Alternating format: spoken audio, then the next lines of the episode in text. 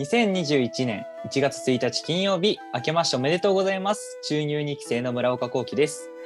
えーここからは早稲田佐賀大学ラジオをお届けします。早稲田佐賀大学ラジオとは、早稲田佐賀の OB、OG による早稲田佐賀生のためのラジオです。えー毎回在校生に伝えたいことがあるゲストの方をお呼びしてお話ししていきます。いやー、1回目ということで、この緊張感がね、若干こう聞いてる方々に伝わってるのかなと思いますが、ちょっとね、えー自分の自己紹介したいと思います。中入2期生の村岡幸喜と言いまして、今はあの立命館大学という、えーところに通っています。これからね、話す沼さんっていう方がね、来ていただくんですけど、とはね、あの中学生の頃からの友達でして、一発目はね、友達と話せるということで、気楽に話せるんじゃないかなというふうに思います。では、早速ゲストの方をお呼びしましょう。沼俊弘さんです。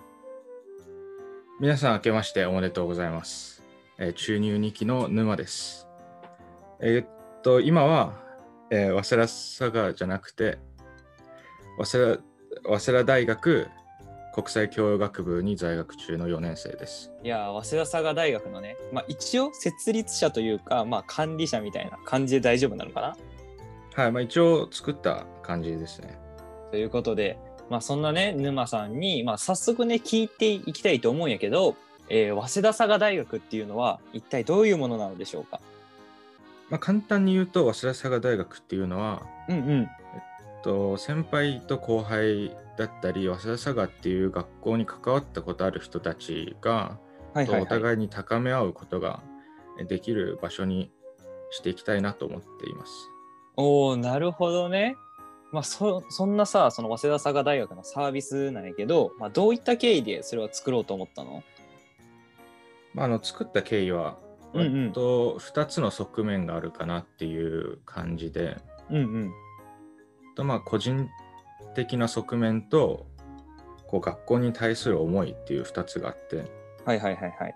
まあ、まず僕個人的な話をするとうんうん。僕はあの日本と中国のハーフでうん。結構あの独特な個性を持っていると鷹をくくっていたというかはいはいはいはいはい。そんな状態で6年間過ごした後にあの、うんうん国際教学部に入学すると本当にいろんなバックグラウンドを持ってる人たちがいてはいはいはい。僕は6年間何もしてなかったなと思っちゃったんですよね。なるほどね。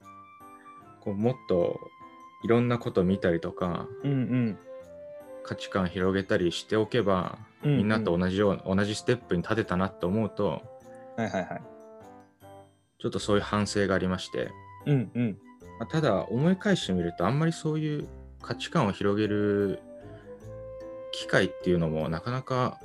早稲田佐賀っていう学校ではなかったかなと思うので、うんうん。まあ、ぜひね早稲田佐賀大学っていう場ところをねあのそういう価値観を広げたりはいはいはい。新しいものを身につけたりっていう場所にしていけたらなと思います。確かになるほどね。いや、そうだよね。いや、なんか、早稲田佐賀も一応なんか、まあ、提供はね、まあ、してくれるんやけど、なかなかこう、中高生の間にこう気づけないことがやっぱ多いうんうん。と思うので、まあ、それをね、まあ、割と、ね、年代が近い俺らが、まあ、なんか伝えることができればなっていうのはね、思うよね。はい。で、まあ、もう一つ、こう学校に対する思いっていうのが、はいはいはい。あの僕が帰国で入ったので、うんうん結構早稲田佐賀のこう見学の精神とかを結構面接のために暗記したりしてたんですけど、はいはいはいはい。その中で結構印象的なのが、うんうん見学の精神、グローバルリーダーの育成を九州唐津の力っていうふうに言ってるんですけど、はいはいはいはい。それできてねえじゃんって思っちゃって、ああ、なるほどね。あのなので、あの、学校のできないこと、学校で学べないことを学べる場所にっていうのも、その2つの側面から考えていて。なるほどなるほどはいなるほど。いいね。まあ、グローバルリーダー、なかなかね、ほら、やっぱ中高生がグローバルリーダーになろうって、やっぱね、いや、沼とかはもう思ってたかもしれないけど、まあ、なかなかね、思えないかもしれないけど、やっぱこれからのさ、社会をこう担っていく上で、まあ、そういう素質っていうのはさ、絶対大切になるから、うんうん。まあなんかそういった面もね吸収していただけたらなって思うんやけど、まあ、そんなさ後輩たちへの、まあ、俺らからの思いじゃなくてやっぱさ後輩たちからこう利用しやすいような環境づくりっていうのも大切だと思ってて、まあ、具体的にそのどういった内容にしていこうって考えてるのまあ、これは柔軟に変化していくべきものではあると思うんですけど、うんうん。まあ、今はその後輩たちがうん。高校生活、まあ、中学生活の中で感じた疑問だったり、ま進路についての悩みだったりっていうのをあの同じ道をたどった人間としてなんかうん価値のあるアドバイスだったり、話ができるかなと思って、まあ、そういう質問をしていただいたり、まああのこうね主体的にこう後輩にこういう話したいみたいなそういう人はなんかぜひこう、まあ、文章を書いたりとかしてそういうのを見て考えを広げていただけたらなっていうふうに思っています。なるほどね。いや確かになんかほら俺らの時はこう先輩が少なくてこう先輩から降りてくる情報って全然手に入んなかったじゃん。うんうんそう俺とかはあの入試入学試験ちゃんとこう受けてたんだけどその入試の情報とかもやっぱ先輩どうやって勉強してたかとかさやっぱ